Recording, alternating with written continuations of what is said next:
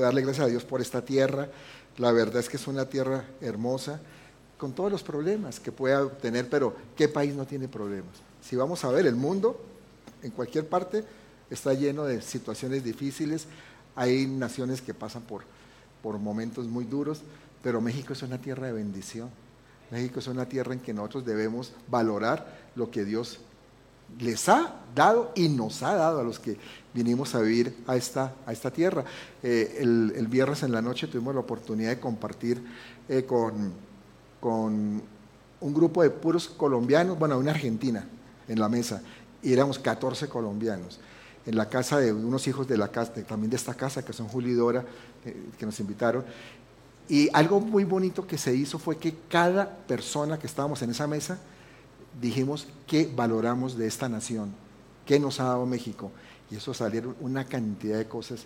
O sea, siendo todos nacidos en, otra, en, otro país, en Colombia en este caso, pero todos tenían mucho que agradecerle a México, mucho que decir de este país y de todas las oportunidades que tiene esta nación. Entonces, dale, dale, tú gracias a Dios por haber nacido en esta tierra. Amén. Muy bien, y quiero pues quiero comenzar esta charla de hoy haciendo una pregunta. ¿Qué piensan ustedes que es lo más importante para Dios? Piénsalo ahí un momentico y dice, ¿qué puede ser lo más importante para Dios? Y yo te puedo decir algo, que por encima de cualquier consideración, lo más importante para Dios eres tú como persona. O sea, son las personas ni un amén, hoy ni mi esposa, que es la que siempre me dice amén. Eres tú las personas. Eso es lo más importante para Dios, la gente. Y por eso hoy quiero hablarles de ese Dios que, que le duele los perdidos, y no solo los perdidos, las causas perdidas. Las causas perdidas que a veces tú tienes en tu vida, o a veces esos extravíos que todos en un momento dado tenemos en nuestra, en nuestra vida, y que deja las 99 por ir por ti, a buscarte. Ese es el Dios que nosotros tenemos. Y es un Dios que quiere buscar todo aquello que se ha perdido en cada área de tu vida. Entonces es un Dios maravilloso. Y quiero que miremos lo que dice Juan 3.17. No Juan 3.16, que es el que siempre, pues normalmente se cita y es que se utiliza mucho para evangelizar. No, vamos a ir al siguiente versículo, a Juan 3:17 que dice, porque no envió Dios a su Hijo al mundo para condenar al mundo, sino para que el mundo sea salvo por él, para que el mundo sea salvo por Jesús, ¿no? Y un objetivo muy claro que es la misión de, de Cristo, es la de salvar y no condenar. El Señor no vino para condenarte, Él vino para salvarte. Pero lamentablemente hay personas que lo rechazan, hay personas que no lo, no lo aceptan, no aceptan y se pierden en la condenación. Qué triste, ¿no? Y a veces que le comparte uno a alguien y, y no acepta a Cristo. No sé si te ha pasado, para mí sí me ha pasado varias veces. Y se siente uno frustrado, pero claro, no es la culpa de uno, es el corazón endurecido de la gente. Y, pero eso le causa dolor a Dios, porque Él no quiere que nadie se pierda. Él es un Dios que le duele la gente que se pierda. Y por eso mandó a su Hijo, para que fuera la salvación de todo ser humano. Y quiero hablar algo de la vida de, empezar hablando de la vida de Pedro, que como cualquier otro hombre o mujer de Dios, eh, podemos ver cómo actúa en él el corazón, de, eh, cómo actúa el corazón de Dios en esta vida. Y hay veces que tenemos malos días o malas temporadas, como está diciendo Fanny. ¿no? De pronto pueden pasar uno o dos meses y, como que las cosas no nos están saliendo. Pero, pero bueno, aquí voy a referirme eh, particularmente a un día, a un mal día. Y está claro que si el sustento de tu familia depende de cómo te vaya cada día, pues la cosa se pone más complicado, ¿no? Y hay muchas personas que, que salen a buscar el sustento diario y dice, bueno, necesito hoy vender, necesito hoy lograr resultados, o si no, no voy a llevar nada para, para mi casa. Y cuando no, cuando no se logra el resultado, pues eso trae angustia y trae preocupación. Eh, hay una historia que hemos compartido en otras oportunidades, y es la de Lucas 5, del 1 al 11, que vamos a, a leer. Lucas 5, del 1 al 11, vamos a recordarla. Si me acompañan allí, vamos a verla. Ah, ya la tenemos acá, vamos a, verla. Dice así, un día estaba Jesús a orilla del lago de Genezaret. Y la gente lo apretujaba para escuchar el mensaje de Dios. Entonces vio dos barcas que los pescadores habían dejado en las playas mientras lavaban las redes. Subió a una de las barcas que pertenecía a Simón. Todos sabemos que Simón pues era Pedro, ¿no? Y le pidió que la alejara un poco de la playa, luego se sentó y enseñaba a la gente desde la barca. Cuando acabó de hablar, dijo a Simón, lleva la barca hacia aguas más profundas y echen allí las redes para pescar. Maestro, hemos estado trabajando duro toda la noche y no hemos pescado nada, contestó Simón. Pero como tú me lo mandas, echaré las redes. Así lo hicieron y recogieron una cantidad tan grande de peces que las redes se les rompían. ¿Ustedes se imaginan eso? Tremendo, ¿no? Después de que no había pescado nada, una cantidad de peces ahí atrapados en la red. Entonces llamaron por señas a sus compañeros de la otra barca para que los ayudaran. Ellos se acercaron y llenaron tanto las dos barcas que comenzaron a hundirse. Qué cantidad que, que cayó ahí de, de peces, ¿no? Al ver esto, Simón Pedro cayó de rodillas delante de Jesús y le dijo, apártate de mí, Señor, soy un pecador. Es que él y todos sus compañeros estaban asombrados ante la pesca que habían hecho. Como también lo estaban Santiago y Juan, hijos de Zebedeo, que eran socios de Simón. ¿Se acuerda cómo se llamaban los hijos de Zebedeo? También cómo les decían? Los hijos de trueno, hijos del trueno. No temas, desde ahora serás pescador de hombres, dijo Jesús a Simón. Así que llevaron las barcas a tierra y dejando todo, lo siguieron. En esta historia vemos que vemos cosas muy interesantes. Mm, podemos pensar de que antes de que Jesús le hablara a Simón Pedro, seguramente la actitud de él iba a ser la mejor. Porque imagínese un hombre toda la noche trabajando, pescando, o sea, tratando de pescar y no pesca nada. Siendo un pescador experto, pero no cae nada. Ya había amanecido y ya dijo, pues no va más. Entonces me imagino que estaba frustrado, agotado, de mal genio. No creo que fuera la mejor actitud la que tuviera Pedro en ese momento. Y tal vez eso que sucedió esa noche de que no pescara nada estaba dentro del propósito de Dios. Y es que a veces nos pasan cosas y, nos empezamos a lamentar y a, renegar, a decir, pero ¿por qué? Pero muchas veces es por el propósito de Dios, para lograr algo mejor, porque vamos tras algo mejor, ¿no? Y eso no lo dice la Biblia, pero yo, yo creo que es así, que lo que le pasó a Pedro estaba dentro de ese propósito de Dios. Así estuviera trasnochado, sintiéndose fracasado, Entonces son, sentimientos que él tenía que seguramente todos hemos tenido en algún momento y así pues llegó a la orilla esa madrugada. Y estando Simón ya en tierra, dicen que comienza a limpiar sus redes junto con otros pescadores, empieza ya a recoger y a limpiar para seguramente irse a descansar un rato. Y de pronto la playa se empieza a llenar de gente, porque viene Jesús, y es que Jesús era como el hombre de moda en ese momento, ¿no? Entonces, si, iba Jesús, la gente, vamos a escucharlo, porque ese es el que hace cosas extrañas, llamadas milagros, y yo quiero estar allí, vamos a ver qué pasa, ¿no? Y entonces se llenó de gente y la playa, y en un momento Jesús le dice a Pedro, eh, préstame su barca, voy a usarla como, digamos, como púlpito, ¿no? Como tarima, porque vamos a hablar la palabra vamos a dar un mensaje a toda esta gente que está aquí, pero entonces, pues, préstame, yo me subo ahí, él se la prestó, porque en todo caso Pedro, aunque en ese momento no era un, un discípulo de Jesús todavía, él no estaba todavía con Jesús, pero ya conocía a Jesús, porque Jesús ya le había hecho un milagro. ¿Saben que se acuerdan de qué milagro les hizo? Para algunos no es tan, milagro, o, alguno pueda que no esté tan agradecido con ese milagro, porque le había sanado la suegra, Y hay gente que dice, ¿para qué me sanó la suegra? ¿No? Pero, pero dijo, pues, está bien, sí, me sanó la suegrita. Y entonces, está bien. Maestro, que no le decía Señor, maestro, tome la, la barca y súbase ahí, ¿no? Mientras tanto, pues siguió haciendo lo suyo, limpiando sus redes, mientras que Jesús hablaba. No sabemos cuánto tiempo estuvo Jesús hablando, pero Pedro sí estuvo un buen tiempo limpiando las redes. Y terminando la reunión, Jesús va donde Pedro y le dice, vamos a pescar de nuevo, camina. Yo creo que la cara de ese hombre, todo frustrado, como le digo, amanecido, sí, ahí trasnochado, este, ¿de qué me está hablando?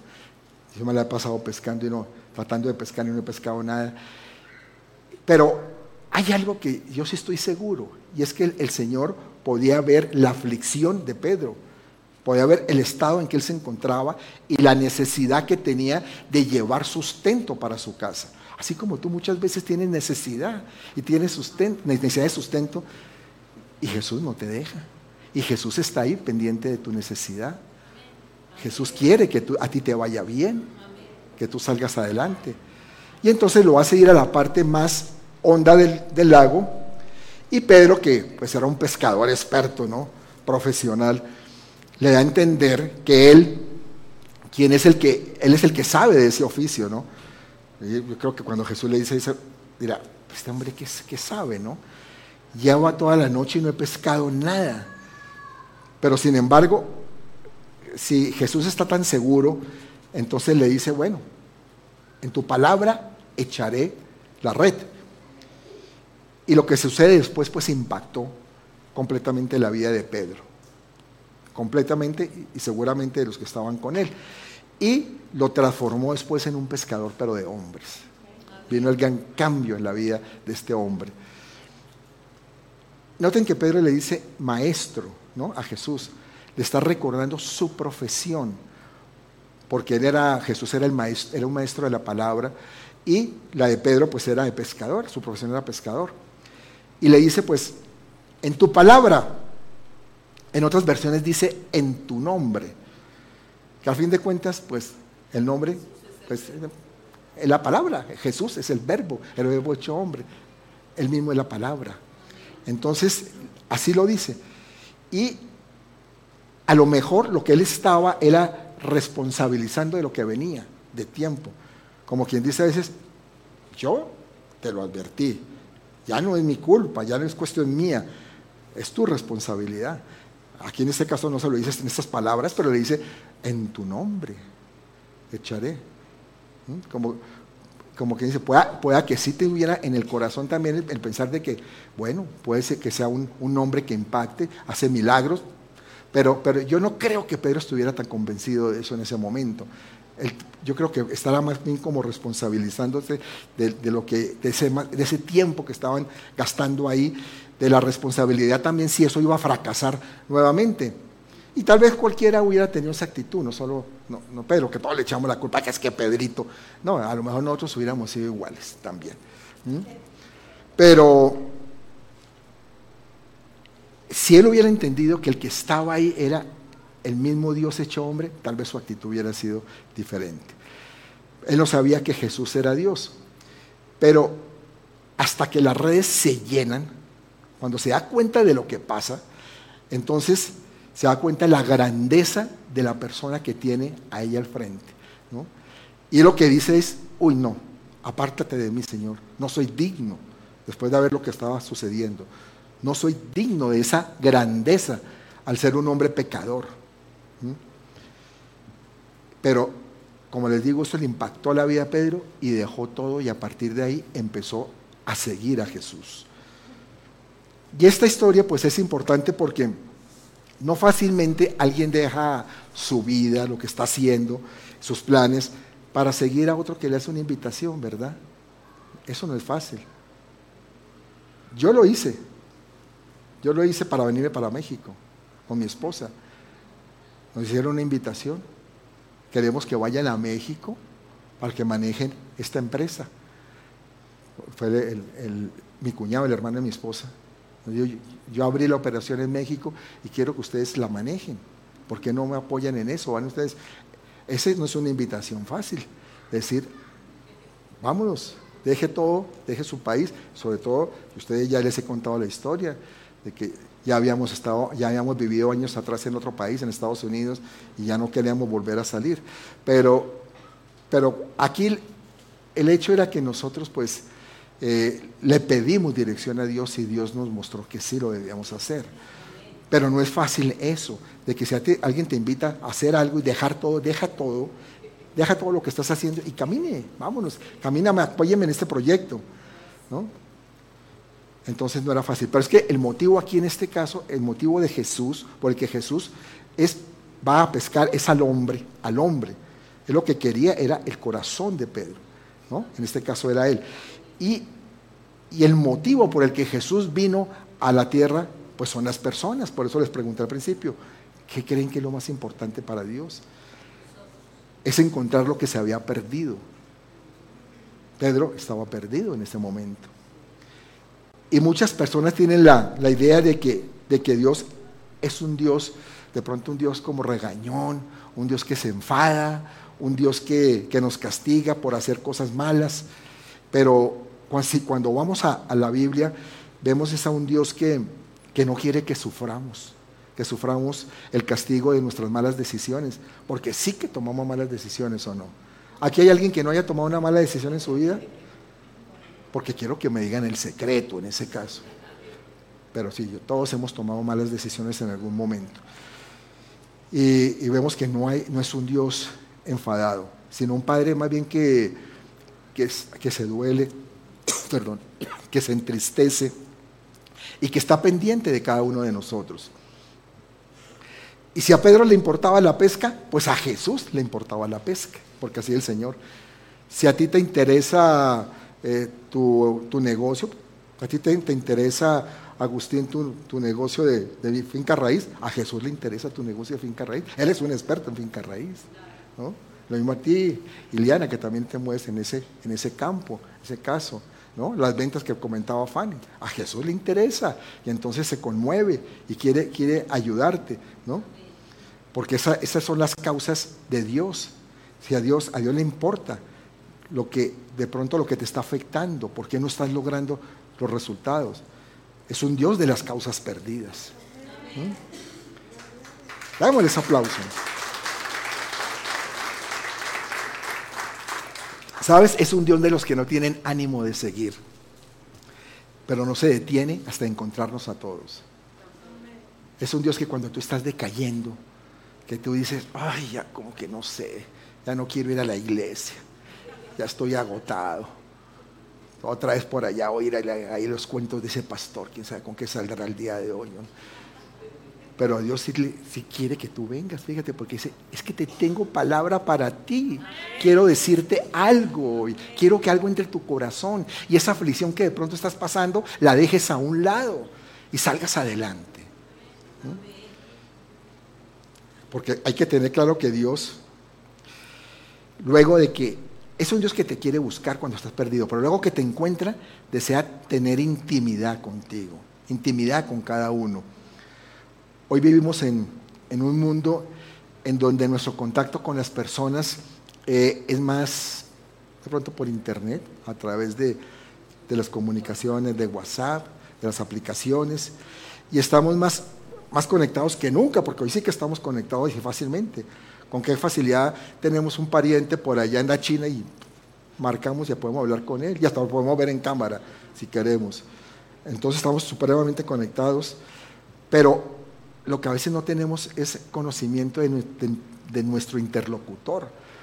Podemos conectarnos, mandar mensajitos, pero a veces no sabemos ni cómo es la persona. Estamos más alejados en ese caso de eso cuál es el tono en que habla, porque inclusive a veces ni hablamos, solamente es escribimos, ¿no? Y así podemos, para que podamos interpretar sus mensajes. Fíjese que a la edad de 75 años, Dios le dijo a Abraham algo, algo que vemos en Génesis 12, 1, 3. Dice así, pero Jehová había dicho a Abraham, ahí todavía no era Abraham, sino Abraham vete de tu tierra y de tu parentela. Eso ya se lo había, hoy que se lo comentábamos con mi esposa, que, unos años antes ya se lo había anunciado. Pero ahí ya le dio la instrucción, como que dice, es el momento. Vete de tu tierra y de tu parentela y de la casa de tu padre a la tierra que te mostraré. Y haré de, ti una nación grande y te bendeciré y engrandeceré tu nombre y serás bendición. Bendeciré a los que te bendijeren y a los que te maldijeren maldeciré y serás bendita en, en ti todas las familias de la tierra. Amén. Eso le dijo Dios a Abraham, pero también te lo puede decir a ti. Vete de tu tierra, vete de tu parentela porque te quiero llevar a otro lado. A nosotros nos lo dijo hace ya 20 años el Señor. Nos dijo, sal de Colombia. No, Señor, yo te dije que no iba a volver a salir de Colombia. No, sal de Colombia y te vas para México. ¿Por qué, Señor? Ah, porque te tengo un plan allá. Y entonces vas a dejar todo y te vas. Y otra vez pensar en mudanza, pensar en dejar la casa. Habíamos comprado la casa hacía un año, esa casa donde estábamos, estábamos felices en la casa y sin embargo hay que dejarla, hay que soltar y vámonos. Y así fue. Y han pasado 20 años desde entonces. Y así le dijo Abraham, entonces. Entonces, cuando le dice, pero, pero ve, ve que vas a ser bendecido o va a ser para bendición, le dijo Abraham, ¿no? Y cuando a ti te hablan de bendición, oh, no, pues claro, feliz, ¿no? No, voy a ser bendecido, ¿no? Entonces, ya eso, eso, esa parte está muy bien, ¿no? Pero la de salir de la tierra en la cual tú has estado, donde tienes tus posesiones, donde está tu familia directa, no que tienes que salir con ella. Y fuera eso con 75 años de edad, que eso es lo más complicado. Si a uno le dicen a los 40, dices, ya estoy muy viejo para eso. A los 75 años, te digo, ya, el momento llegó, sal de ahí. Entonces no es una propuesta nada fácil de asimilar. Y se los aseguro, yo quiero vivir esa experiencia, no es nada fácil de asimilar. Y Abraham, pues él conocía a Dios y confiaba en, el Señor, sabía quién era ese Dios porque es que si no lo confiara, si no hubiera confiado, no hubiera, no hubiera hecho lo que hizo, ¿cierto? No se puede explicar cómo, cómo va a salir a la deriva, porque es que fuera eso no le dice para dónde. Lo que acabamos de leer no le dice para dónde. Le dice a la tierra que yo, a, la tierra que yo te mostraré, ¿sí? Te va a llevar a una tierra, pero prácticamente saliendo uno sin saber. Sarita, empacamos, guardamos todo, montamos las cosas y nos vamos. ¿Para dónde? No sé, pero nos vamos. ¿Verdad? Y así fue. Así fue. Yo, no era fácil explicarle eso a Sara. A mi esposa tampoco era fácil explicarle eso. Nos vamos. ¿Cierto? Entonces, realmente es complicado la situación. Qué bonita la bendición, pero muchas veces Dios te dice que te va a bendecir porque tienes que hacer algo, algo que de pronto no te gusta, y entonces te quedas ahí quieto y no caminas por la bendición y pierdes esa bendición. ¿Mm? Entonces no hay duda de que Abraham y Sara tenían una gran devoción por Dios, porque en todo caso Sara le caminó la idea, ¿cierto? En todo caso salió con él. Pero dice Génesis 11:30 que, que Masaraí era estéril y no tenía hijo. O sea, esa mujer debería tener una frustración muy, muy grande. Porque el no tener hijos pues les causaba gran dolor a ella como a Abraham. Y Dios que es un Dios de las causas perdidas, ¿no? Digo, ah, pues es el problema. No, eso no es ningún problema. Te voy a dar un hijo. ¿no? Le prometió un hijo, a pesar de los, de los años que ya tenía encima. Pero eso sí va contra el tiempo y contra todo pronóstico, ¿no? Una persona ya tan mayor. Pero Dios cumple su palabra, porque dice Génesis 21.2, y Sara concibió y dio a Abraham un hijo en su vejez en el tiempo que Dios le había dicho. Todos sabemos lo que sucedió en ese, porque, porque es que si, te, dan la palabra y en un mes se cumple, pues no lo ve tan, tan, tan raro ni tan complejo. ¿no? Está bien, Dios me lo, me lo prometí, me lo dio, qué bueno. Pero es que Dios a veces te promete cosas y pasan años para que se cumplan. Y eso fue el caso de, también de, ellos. Y, Sara ya, con todos sabemos la historia que Sara se fue desesperando y lo que hizo fue decirle a Abraham, yo creo que lo, que lo que Dios quiere es que tú tengas el hijo con la esclava, con Agar. Y entonces eh, Abraham fue y estuvo con Agar y tuvieron a Ismael. Y bueno, todo esto pasó en ese transcurso de varios años. diez años, un poco más de diez años. Entonces, el caso fue que Dios le dio el hijo. Llegó Isaac. Y lo más increíble es que después de que le da el hijo, un tiempo después, perdón, va y le dice, ahora quiero que me des tu hijo en sacrificio. Ustedes pueden entender eso. Es como, suena como loco, ¿no? Que primero, después de tanto sufrir por un hijo, yo quiero un hijo, se lo da, se lo da a una edad avanzada y luego le diga, pero ya no, ahora quiero que me lo entreguen en sacrificio. Este Dios tan raro, ¿no? Es un Dios como, como difícil de entender. ¿Cómo, ¿Cómo se puede comprender eso? Que, que, que te piden sacrificio y más cuando nunca antes Dios había pedido a ningún humano en sacrificio. Si ustedes analizan la Biblia, Dios nunca pidió sacrificios humanos. El único sacrificio humano fue el de Jesús. El único sacrificio que, que, se pidió porque sabía el significado y la trascendencia que ese sacrificio tenía para toda la humanidad. Entonces Dios nunca pidió ese sacrificio. Entonces era un pedido muy raro y más sin ningún motivo. Porque si le dice, dámelo porque ese muchacho se está portando muy mal, ese muchacho es una calamidad, ese muchacho, o, Abraham, tú estás pecando demasiado y entonces me vas a devolver el, el hijo. Es, no, no había ninguna causa, ningún motivo, ¿no? Simplemente se trataba de una prueba, una prueba de obediencia, algo que nos cuesta mucho a todos. Y cuando somos probados sí que renegamos. Y sí que, tratamos a veces de desobedecer más, más que obedecer. Entonces, Abraham no entendía el mensaje, pero él sí sabía algo. Y era que Dios era un Dios bueno. Yo creo, decía, yo entiendo por qué me pide eso, pero yo creo que esto no va a pasar. Yo creo que esto no va a suceder. Al fin de cuentas, él mismo lo dijo, no. Iremos, adoraremos y volveremos. Lo dijo en plural. O sea, en él en el fondo tenía certeza de que eso no iba a pasar. Y efectivamente, pues no pasó. ¿No? Y, no, eh, le, no entregó a su hijo para el sacrificio. Y más bien cuando, se, cuando le pide, cuando dice, ¿dónde está el cordero? Es lo que le dice al hijo, Dicen, no, no te preocupes, Dios proveerá. Y efectivamente Dios proveó el cordero después, como cuenta, como termina la historia, y que eso fue efectivamente lo que sucedió. Y lo que podemos ver en, este, en esta historia de, de Abraham, y la obediencia de entregar a su hijo, es realmente un gesto de adoración, de una verdadera adoración. Iremos, adoraremos y volveremos. Porque a veces adoración lo entendemos con cantar nomás. O que cantemos bonito, entonces estamos adorando bonito, ¿no? No, no.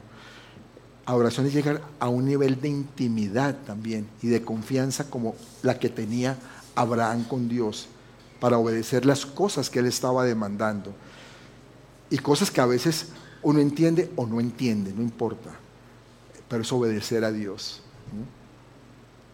Y esta es una gran lección para que entendamos que Dios es un Dios bueno. Él no quiere quitarte nada. Que muchas veces, pero ¿por qué Dios me quitó? No, Dios no quiere quitarte nada. Él no le iba a quitar eh, el hijo a Abraham, sino quería entregarle más. Todo tiene un propósito en él. Y Génesis 22, 16, 17 es como, como el desenlace de esta historia. Vamos a leerlo. Génesis 22, 16, 17. Lo tenemos ahí perfecto. Y dijo, ¿cómo has hecho esto y no me has negado a tu único hijo? Tan cierto como que yo vivo, afirma el Señor. Y ahí viene lo bueno. Te bendeciré en gran manera y multiplicaré tu descendencia como las estrellas del cielo y como la arena del mar. Además, tu descendencia conquistará las ciudades de sus enemigos. Fíjese, Dios no quería quitarle a Abraham su hijo, quería darle muchos hijos quería multiplicar su descendencia. Y es que cuando aprendemos a conocer a Dios, es que podemos entender que Él desea lo mejor para nosotros. Él no desea que a ti te vaya mal. Él no desea el mal para tu vida. ¿Mm? Solo que hay cosas que a veces no entendemos. Los caminos de Dios son inescrutables. A veces son difíciles de comprender, pero no es porque Él desee que te vaya mal. Siempre te va a llevar a un buen fin. No el de noviembre, ese también es otro buen fin, pero te va a llevar a un buen fin. ¿Mm? Ese buen fin es para que acabes con tu bolsillo, ¿verdad? Ahora, yo quiero que entienda que si en tu vida hay algo que te preocupa, es porque estás perdido en algo. Y entonces Dios es Dios de las causas perdidas, el que te puede quitar esa preocupación. Dios te quiere encontrar para que tú salgas adelante. Vivimos en un tiempo de, de, redes sociales, ¿no? que más parecen redes que sociales, porque eso sí son fáciles de atrapar, así como las redes de, de Pedro, ¿no? las redes sociales nos atrapan a veces de una manera impresionante. Y vivimos siendo borbandeados de muchas cosas que, cosas que te quieren mostrar como que la vida es perfecta, ¿no? Mira, yo te tengo el carro perfecto, te tengo el negocio perfecto para ti o la persona perfecta para tu vida, ¿no? Y todo te lo manda la información, las vacaciones perfectas, todo, todo. Porque eso sí te tratan de vender como sea. Y entonces, ¿qué pasa? Que eso hace que decíamos cosas que que de pronto hemos visto en otros y que yo no he tenido, entonces yo lo veo que este, este si lo tiene, ¿por qué yo no lo puedo tener? ¿Verdad? Y nosotros entonces llegamos a sentir que nuestras vidas están como, como incompletas, como que son vidas que están vacías en comparación a otra gente. Es que este cómo le ha ido de bien, este mire lo que ha logrado y yo qué. ¿Mm? Y entonces eso es algo que te lleva a, a ponerte ansioso, te lleva a la ansiedad. Y todo por estar buscando lo que pensamos que es la felicidad. Pero esa no es la verdadera felicidad. Hay otra historia que es la del rey Salomón. Sabemos que fue un hombre muy sabio, el rey más sabio, yo creo que toda la historia de la humanidad. Y él se dio cuenta de que la gente creía que era feliz cuando tenía mucho mucho dinero, muchas posesiones. Y muchos a veces pensamos eso. Y siendo cristianos, pensamos, ay, es que si realmente tuviera más dinero, tuviera más propiedades, yo sí sería feliz, verdaderamente feliz. Y eso no es tan así. Y entonces Salomón sí empezó a vivir para pensando así en un momento dado hasta, incluso para satisfacer sus propios deseos carnales. Todo eso lo experimentó Salomón. Y Salomón acumuló muchas riquezas, pero también quiso satisfacer su cuerpo. Y eso pensó que lo hacía feliz. Acumuló muchas mujeres. Dice la Biblia que en Primera de Reyes 11.3 dice, y tuvo 700 mujeres reinas y 300 concubinas, y sus mujeres desviaron su corazón. Mire la cantidad. Algunos dirán, uy, qué envidia, ¿no? ¿Se imagina la cantaleta de esas mujeres? No, mentiras, mentiras. También se dio entonces a las fiestas, a la, a la, pachanga. El rey Salomón, sí, él se dio también a eso, a todo lo que le diera entretenimiento. Y él mismo lo afirma en Eclesiastés 2.10, porque dice, no negué a mis ojos ninguna cosa que desearan. O sea, todo. ¿no? Dice en esta versión, vamos a leer en esta versión. Deseo, no negué a mis ojos ningún deseo, ni privé a mi corazón de placer alguno. Todo lo podía tener, todo. Mi corazón disfrutó de todos mis trabajos. Solo eso saqué de tanto afanarme. ¿Mm? Él dice, dice en, la, en la Reina Valera, porque mi corazón gozó de todo mi trabajo y esta fue mi parte de toda mi faena como quien dice, pues ese fue mi, resultado. Y todo esto implicaba que Salomón pudiera ser el hombre más feliz del mundo, supuestamente, lo tenía todo. Pero sin embargo, él escribe en el verso 11, en el siguiente, algo que lo pone a uno a pensar mucho. Porque dice que todo realmente es vanidad, antes que, que ser felicidad. Dice el 2.11, miré yo luego todas las obras que había hecho mis manos y el trabajo que tomé para hacerlas. Y aquí todo era vanidad y aflicción de espíritu y sin provecho debajo del sol. Aquí dice un correr tras el viento. O sea, el, viento todo se lo lleva, se esfuma. ¿Mm? Es decir, todo lo que te ofrece esta vida, podemos concluir eso, ¿no? Está vacío y no te llena. Este mundo lo que te ofrece no te va a llenar. Lo puedes obtener, te causa gozo en un momento dado, pero se va diluyendo como el viento. Y ya pasó y otra vez vuelves a un estado de pronto de vacío. Más bien lo que puede hacer todo esto es que te pierdas o que te extravíes del camino correcto que te tiene trazado Dios. Salomón ahí vivió en, su propia carne lo que muchos de los famosos que conocemos hoy. Hoy vemos gente que, tiene todo, supuestamente, ¿no? Que son modelos que para el mundo son de éxito, de felicidad, y terminan en ansiedad, terminan en desesperanza, cayendo en alcoholismo, en drogas, y muchos llegan hasta el suicidio. Y hemos conocido muchas historias. Me acuerdo de, este momento, de, por ejemplo, del actor este Robin Williams Robin Williams fue un actor que ustedes creo que todos lo conocen, que hizo una película donde aparece como doctor eh, de niños, ¿se acuerdan? Y se disfraza de payaso y divierte a los niños y se goza con los niños. Entonces uno dice, ese hombre es un hombre feliz, uno lo puede, como, como que puede asimilar eso. Y resulta que él termina suicidándose por asfixia, porque su vida estaba llena de depresión. Qué terrible y muchos así.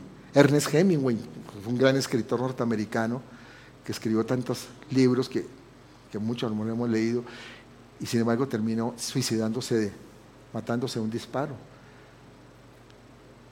a pesar de todo su éxito literario. ¿Por qué?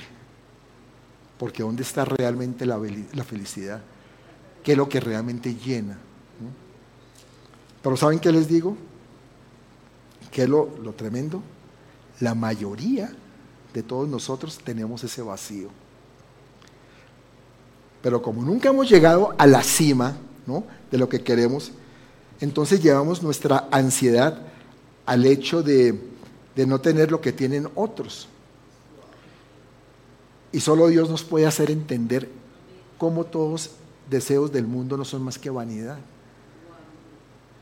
Y muchos se podrán preguntar, eh, ¿hay manera de ser feliz o tener paz interior en esta vida? Y aquí es donde entra el héroe de la película, el Señor Jesús a rescatar. Al que está perdido, el va y lo encuentra. Y nos trae paz, porque empieza por darte paz, una paz interior. Me acuerdo cuando yo nos convertimos allá en Miami, me acuerdo un señor que me senté a hablar con él, como le digo, estaba recién convertido, y yo le dije, bueno, ¿y tú cuánto hace que recibiste a Cristo? Y bueno, yo hace como un año. Y si uno como, tratando de entender más, cosas y pensando, ¿será que a mí también me va a funcionar las cosas? ¿O, o, cómo, cómo, se vive toda esta experiencia? Y le dije yo, ¿y, ¿y cómo ha sido tu vida? Después dijo, tremendo. te cuento algo, me dijo, yo no podía dormir yo tenía un problema que no dormía. Era un desespero ya, que de pronto si me dormía, yo quedaba dormido y dormía una hora en la noche. Pero me despertaba y otra vez me frustraba mucho, no descansaba. Y el día que recibí a Cristo, esa noche dormí como ocho horas, lo que no, no me ha pasado en años. Y empecé a dormir todas las noches. Mm. Te dijo, esto está interesante me suena, porque estaba logrando algo que no podía lograr. Y es esa paz, porque el Señor trae paz, esa paz que solamente Jesús puede darnos y que dice Juan 14, 27, la paz os dejo, mi paz os doy, y yo no os la doy como el mundo la da. No se turbe vuestro corazón ni tenga miedo. Una paz que a veces no entendemos, no comprendemos, pero es una paz que solamente nos puede dar Él solamente Él. No te la va ni el dinero, ni tus posesiones, ni que, ni que te alaben el ego, o que tengas una, una posición en tu negocio, una empresa donde estés tú en la cabeza. Eso no te la va a dar. Solo, solo te la puede dar Él, Jesús. ¿Mm? Entonces disfrutar la vida hay que entender que es un regalo de Dios. Y Él mismo nos enseña que disfrutemos de lo que nos da en el trabajo. En Eclesiastés nos lo dice. Pero no es ser nuestro, nuestro centro, porque se convierte en el centro a veces. Le pasó a Salomón. Se convirtió en el centro toda su riqueza, su poder, sus posesiones. Ese no puede ser el centro, porque fácilmente nos podemos perder. Tú no necesitas tener un mejor trabajo o, o tener más dinero para para estar mejor, o tener más posesiones, o mudarte del país, irte. No, seguramente si yo voy para Estados Unidos, yo voy a estar mejor allá. Yo he escuchado esa historia en muchos, que dicen, no, yo me, es que me quiero ir para Estados Unidos porque allá me va a ir mejor. ¿Estás seguro? Eso no es tan sencillo. Tú lo que tienes es que irte a donde Dios te quiera bendecir. Si Dios te va a mandar para Estados Unidos, pues bueno, es porque te quiere mandar para Estados Unidos, está bien pero no porque tú digas, es que yo creo que sí me va a ir a mí mejor allá. Aquí no me va bien. Si Dios te quiere bendecir aquí, te bendice aquí mucho más que en Estados Unidos. ¿Mm? Porque ese es el Dios que tenemos. ¿Mm? Entonces, lo que necesitas es aprender a disfrutar de lo que ya tienes, a valorar lo que Dios te ha dado. Porque ese es uno de los regalos más grandes que Dios nos da, el disfrutar de lo que tenemos. Pero muchas veces vivimos quejándonos y no disfrutamos por estar quejándonos. Es que si tuviera más, es que si tuviera una casa mejor, es que si tuviera un carro, no el año pasado, sino este año. Entonces, wow. Y no disfrutamos de lo que tenemos. No te dejes perder en lo que no eres. Por favor, no te dejes perder en lo que no eres. Hoy es un buen día para dejar de querer lo que no somos y vivir con esa desesperación de ser exitosos, ¿no? Entre comillas.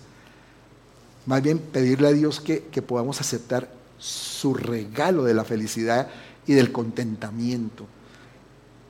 Que es el saber, porque el contentamiento es el saber que hoy puedes estar arriba y mañana puedes estar abajo.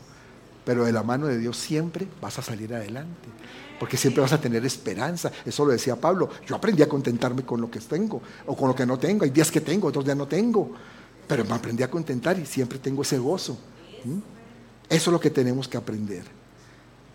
¿No? Que un día puede ser apreciado y otro día puede ser ignorado. Ay, es que no me saludo, pastor, no me saludo, me siento mal. Ay, no te pongas en bobadas. Tú vales por lo que eres, porque eres un hijo de Dios.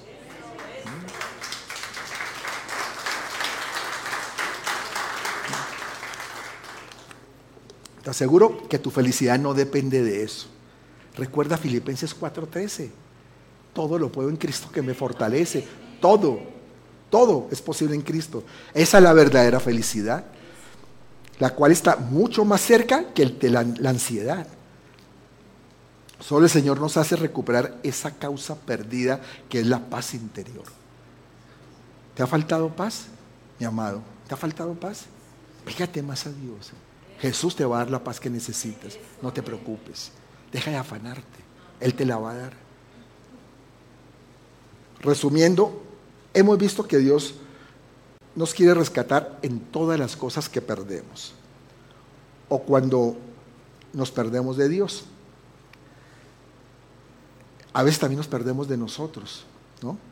Y también nos quiere rescatar de eso. Pero también de los demás. A veces queremos perdernos de otros no tener contacto con nadie. Y con eso es lo que quiero terminar también hoy. Eh, Dios nos ama. Dile que está a tu lado, Dios te ama. Y por eso Él nos viene a buscar. ¿Tú crees que estás aquí porque, porque eres bonito o porque eres buena persona? No, tú estás aquí porque Dios te ama. Dios quiso que, que tú estuvieras aquí, que recibiera a, su hijo en, el corazón, ¿no? por amor. Y entonces vino y te buscó en un momento dado. Y es un Dios personalizado, un Dios que actúa con cada uno personalmente. Pero no es un amor exclusivo. Él espera que nos sumemos a su equipo para seguir rescatando a otros, a todos los que se encuentran perdidos, como en algún momento estuvimos nosotros. Así como el de la película Sonido de Libertad. ¿Ya la vieron? ¿Visto? Véanla, véanla. Esa necesidad de rescatar. A veces todos tenemos que vivir con esa necesidad de rescatar.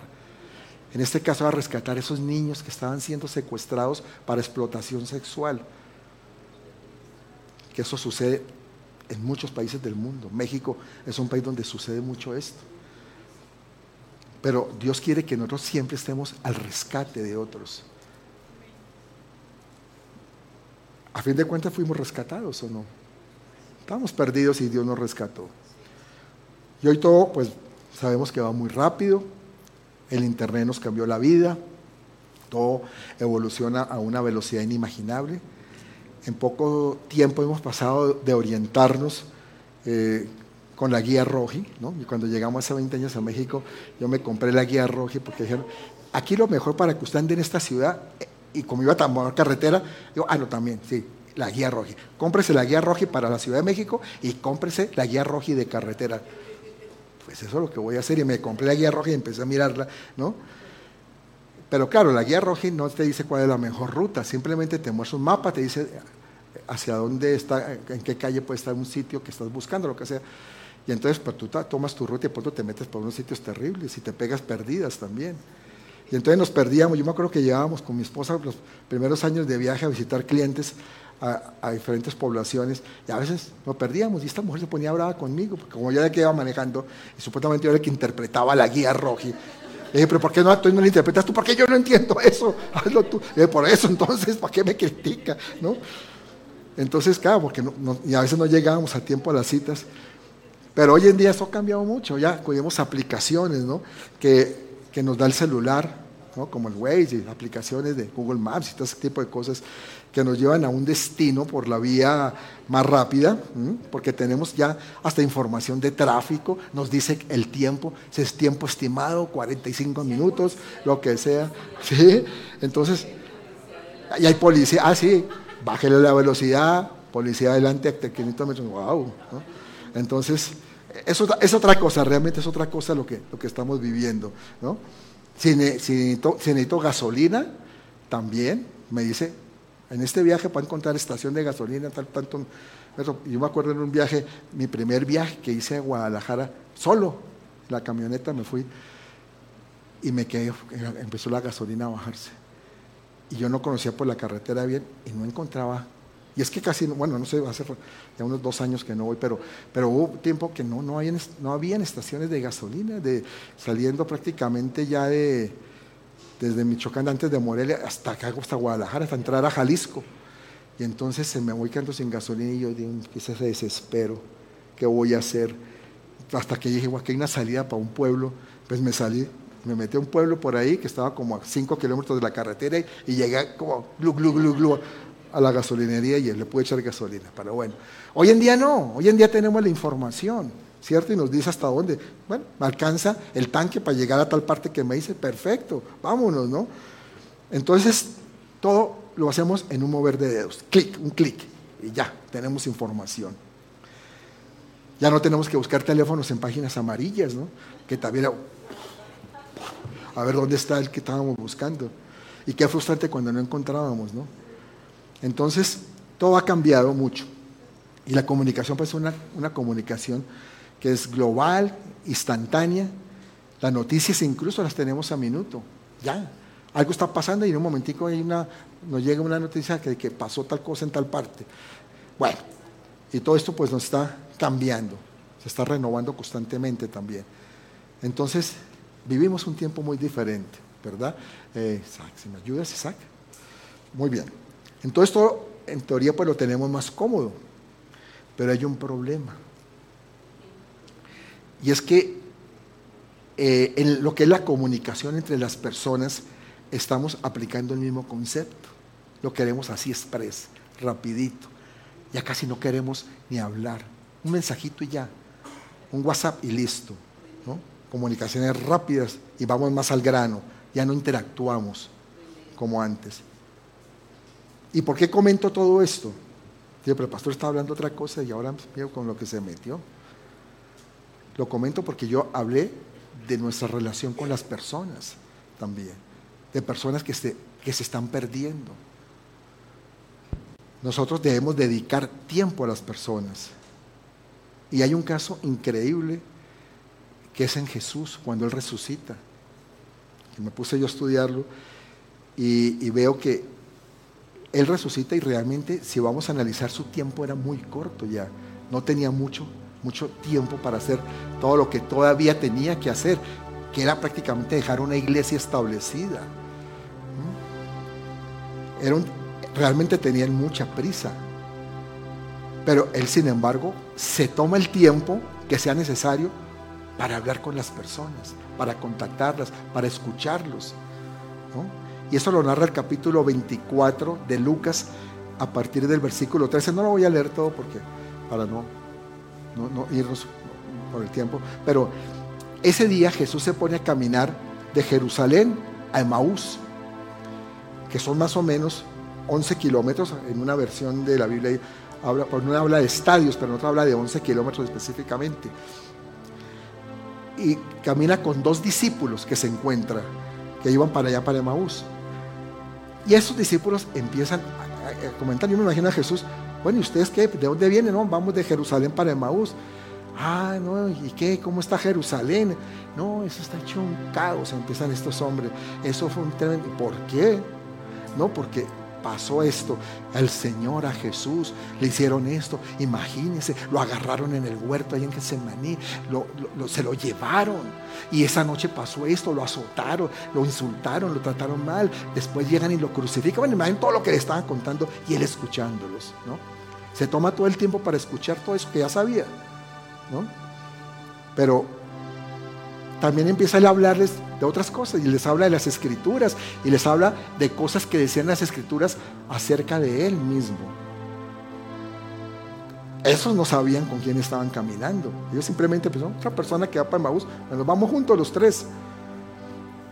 Y estos discípulos al final cuando llegan, dice, que, dice la, la Biblia que Jesús parte el pan y se dan cuenta ellos que era el Señor quien caminaba con ellos.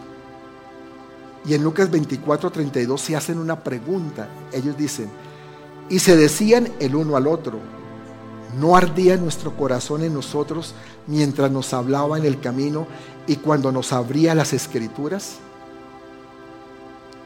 Iglesia, a ti no te arde el corazón cuando entendemos, cuando entendemos el propósito de Jesús al venir a este mundo y que te haya rescatado y que quiera salvar a más personas, que, que, rescata a los que estábamos perdidos.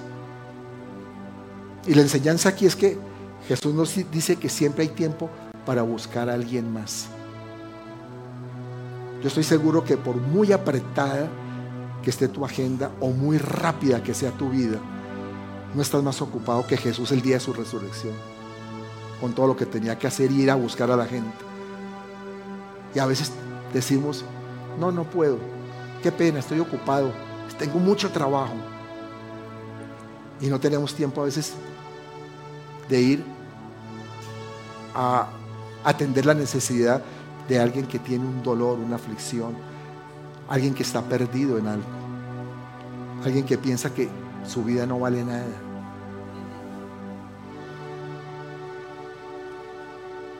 Realmente es increíble lo que pasó aquí con Jesús. Y nos damos cuenta que es, un Dios demasiado personal, que va uno a uno.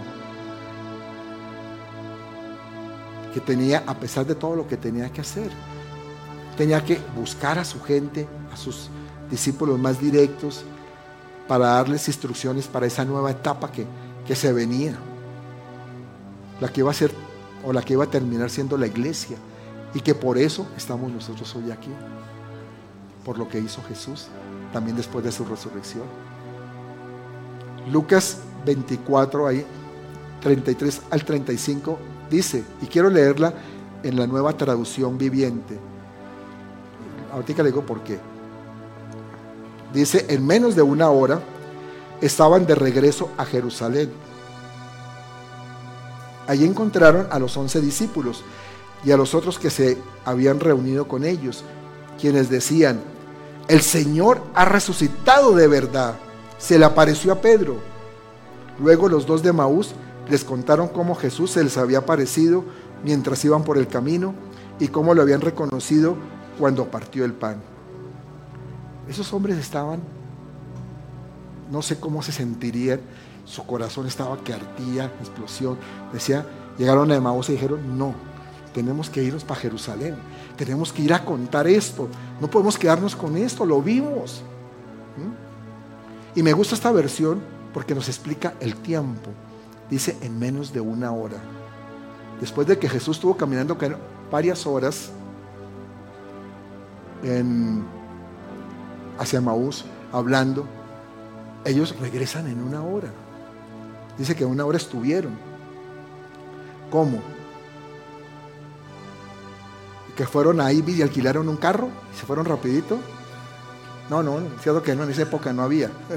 No, seguramente sí, a lo mejor sí tomaron algún carruaje o algo que los llevó, porque para devolverse en una hora los 11 kilómetros, en menos de una hora, pues tuvo que ser en algo, un caballo o algo, ¿no? Pero en menos de una hora estaban de regreso a Jerusalén.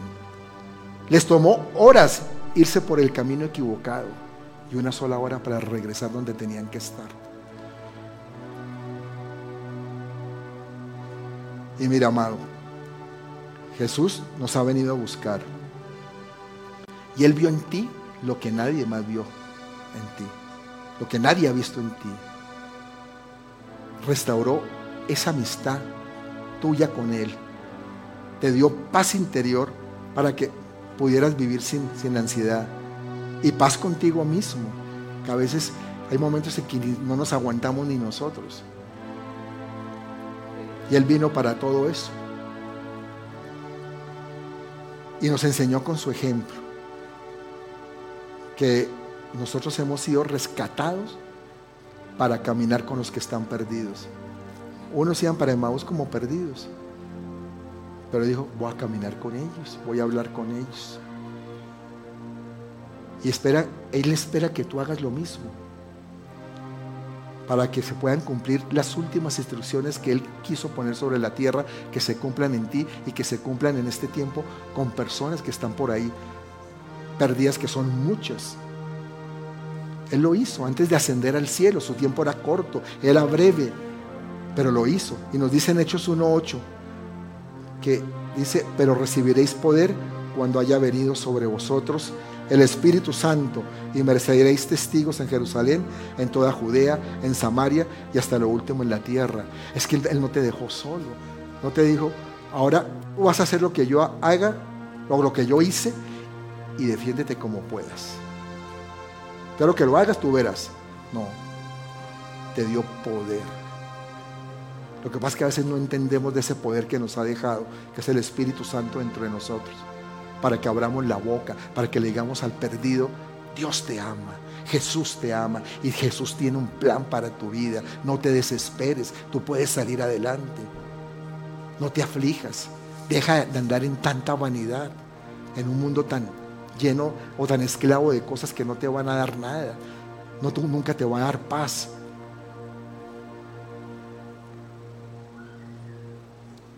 Y hoy, hoy en día tenemos una gran tecnología para contar ese mensaje, para enviarlo a personas, para que la gente entienda, llevarlo muy rápidamente a los lugares más lejanos de la tierra, para conectar con la gente que nos rodea. Y es que si lo sabemos aprovechar, también vivimos en un tiempo sin límites de oportunidades para que el mensaje del Señor vaya y lleve o llegue a los corazones de tanta gente que lo necesita escuchar. Pero solamente necesitas sacar tiempo y determinación. Ahí es donde está el problema. A veces no tengo tiempo. No, lo que no tienes es determinación de hacerlo. ¿Mm? Vamos a ponernos de pie. Yo te digo algo. Si Jesús lo hizo, tú también lo puedes hacer. Y podemos caminar como con los que van en dirección incorrecta. De pronto tomarnos unos minutos o unas horas y caminar con los que van en, la dirección incorrecta, perdidos, porque van perdidos, hasta que ellos corrijan el rumbo, así como lo corrigieron los del camino de Maús. Dios es un Dios de los perdidos y de las causas perdidas. Y tú, tú y yo ahora somos sus manos y sus pies. No tiene más, nos tiene a nosotros, pero es más que suficiente porque nos empoderó para hacerlo. Y que este mundo tan acelerado no nos, no nos haga olvidar que tú y yo fuimos una causa perdida, ¿sabes? En un momento dado fuimos una causa perdida, pero nos encontró el Dios de los perdidos y nos rescató y nos sacó. Y hoy tenemos que ser buscadores de causas perdidas hasta lo último de la tierra. Ese es el llamado. Eso es lo que Dios quiere que hagamos. Piénsalo. No podemos vivir un, cristianismo cómodo de que yo vengo los domingos, recibo palabra, me lleno y me voy. No, tú te alimentas para poder dar también de comer. Recuerda la predica que hablamos de la comida, de que nosotros recibimos un alimento diferente, pero también damos ese alimento diferente. Yo no sé cómo ha sido tu vida, si ha sido una vida llena de, aflicciones o una vida en donde pensamos que lo mejor era tener dinero, tener una posición, tener reconocimiento de la gente. Pero yo te digo algo, eso no sirve de nada. Lo único que a ti te sirve es Cristo, que todo lo puede. El Cristo que es capaz de renovarte y de llevarte a un nivel de vida distinto. Un nivel en que, en que tengas paz en tu corazón y que tengas propósito en lo que haces. Pero para eso tienes que recibirlo en el corazón. Yo no sé si aquí hay personas que no, nunca han hecho esta oración de decir, yo quiero recibir a Cristo en mi corazón. Y es el primer paso para ser rescatado. Si hay alguien aquí que vino por primera vez y nunca ha recibido a Cristo y que lo quiere hacer hoy, levanta tu mano y yo voy a orar por ti. ¿Hay alguien? No sé si ya lo, lo han recibido. Sí, ¿ya lo conocen ellos? ¿Ya lo recibieron? Ok, Dios te bendiga, Dios te bendiga. ¿Hay alguien más? ¿Alguien más? Creo que ya todos conocemos del Señor. Yo los voy a invitar, con confianza ven que voy a orar por ustedes. Pasen aquí adelante un momento y vamos a hacer una oración.